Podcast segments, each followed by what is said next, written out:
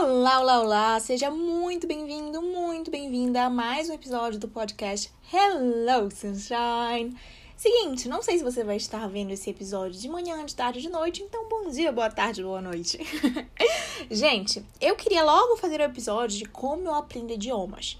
No entanto, tem uma polêmica aí, que óbvio que eu não vou me abster de polêmica, que é aprender gramática quando você está estudando idiomas. É importante? E aí temos algumas pessoas que falam: não, gramática não é importante, não. Primeiro você se torna conversacional, depois você aprende gramática.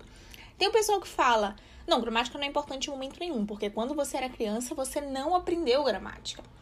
E tem as pessoas que falam, a partir do primeiro momento você tem que aprender gramática. Essa é a metodologia mais utilizada em cursos tradicionais e com professores particulares também, né? Devo admitir para vocês que eu sou do pessoal que aprende gramática desde o primeiro dia. E eu vou explicar o porquê. Todo mundo tem o direito de concordar ou de discordar, mas eu vou dar a minha opinião, certo? O que que acontece? Gramática é importante se você quiser falar certo. Tem muita gente que não faz questão de falar bem no idioma, faz questão de falar, faz questão de ser entendido. Então, se você quer o seu idioma para você fazer aquele seu mochilão pela Europa e nunca mais tocar naquele idioma, não tem por que realmente estudar gramática. No entanto, se você pensa nos idiomas para um uso profissional, se você pensa nos idiomas para o intercâmbio, para o número, é, para o mundo acadêmico, né? É muito importante você estudar gramática, porque você vai falar certo. A verdade é que aqui no Brasil, principalmente, a gente tem muita gente que fala errado. que fala muito, muito, muito errado. E assim, tem muita gente que fala: ah, comprei um arroz para mim cozinhar. Tá errado. E as pessoas muitas vezes nem sabem que tá errado, não sabem por que tá errado. As pessoas não sabem gramática no idioma nativo delas. É óbvio que elas não querem estudar gramática em outro idioma. Eu vejo muita gente que fala sobre idiomas, que ensina idiomas, são assim, são pessoas que são minoria, mas tem que escreve mexer com CH, que não sabe a diferença do A com crase, do A, na verdade, com do A com crase pro A de tempo, né, HA acento, pro A de futuro, que é só o A sozinho, então daqui a alguns minutos. Tem muita gente que não sabe isso.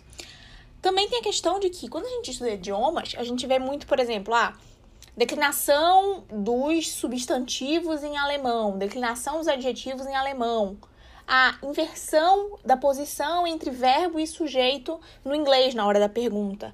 A pessoa olha, o que é um sujeito? Que, que é um verbo? O que, que é um advérbio? Qual é a diferença do verbo para o advérbio, do advérbio para o adjetivo? Muita gente não sabe nem isso e é lógico que fica boiando na gramática, né? Seguinte, a melhor coisa que eu aprendi em relação à técnica de idiomas foi quando eu tinha 12 anos, mais ou menos, numa aula de italiano. Que o professor ele falou bem assim: primeiro vocês têm que saber a gramática do idioma de vocês, vocês têm que saber isso bem. Depois vocês pensam na gramática do idioma. Isso que acontece, muita gente tem muita dificuldade na gramática do português, e aí quando a gente vai falar da gramática do italiano, a pessoa não entende o que é um condicional em português? Se você não sabe nem isso, como é que você vai aprender um condicional em italiano? Se você não sabe o subjuntivo em português, como é que você vai aprender o subjuntivo em italiano, em francês? Entende? Se você não sabe o seu idioma nativo, tudo fica muito mais difícil. Ah, mas é lógico que eu sei o meu idioma nativo. Você sabe se comunicar muitas vezes. Falar bem são poucas pessoas que sabem falar. Até porque a nossa linguagem uh, da comunicação, nossa linguagem falada, ela é mais rápida, então a gente ignora isso. E isso não é só a gente, tá? Olha, por exemplo, Justin Bieber na música Love Yourself. Eu sempre dou esse exemplo. Ele fala assim: My mama don't like you and she likes everyone. É. Ela é. Ele erra, né, na verdade, porque ele fala My mama don't like you. O certo é My mama doesn't like you. Porque he, she, it tem a mudança, né, no verbo, no presente. Enfim, mas ele é nativo. Será que foi proposital? Será que foi poético? Ou será que ele realmente não sabe? Eu acredito que tenha sido poético. Mas nas ruas dos Estados Unidos, você vê as pessoas falando: My mama don't like you. My sister don't like you. Entendeu? Então é uma questão de que gramática é importante para um mundo mais formal, de trabalho, de mundo acadêmico. Como sempre foi meu objetivo com meus idiomas, eu sempre quis falar e falar bem, eu sempre estudo gramática. E eu sou chata com gramática. Mas entra uma coisa também na característica, e já puxando para minha rotina de idiomas. Eu sou chata em português.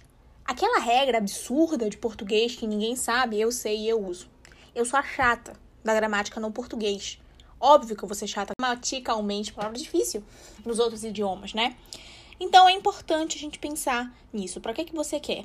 E tem outro ponto. Na hora de uma entrevista de emprego, se tiverem que escolher entre a pessoa que fala, não, a gente vamos fazer uma festa hoje, comprei até um arroz para mim comer.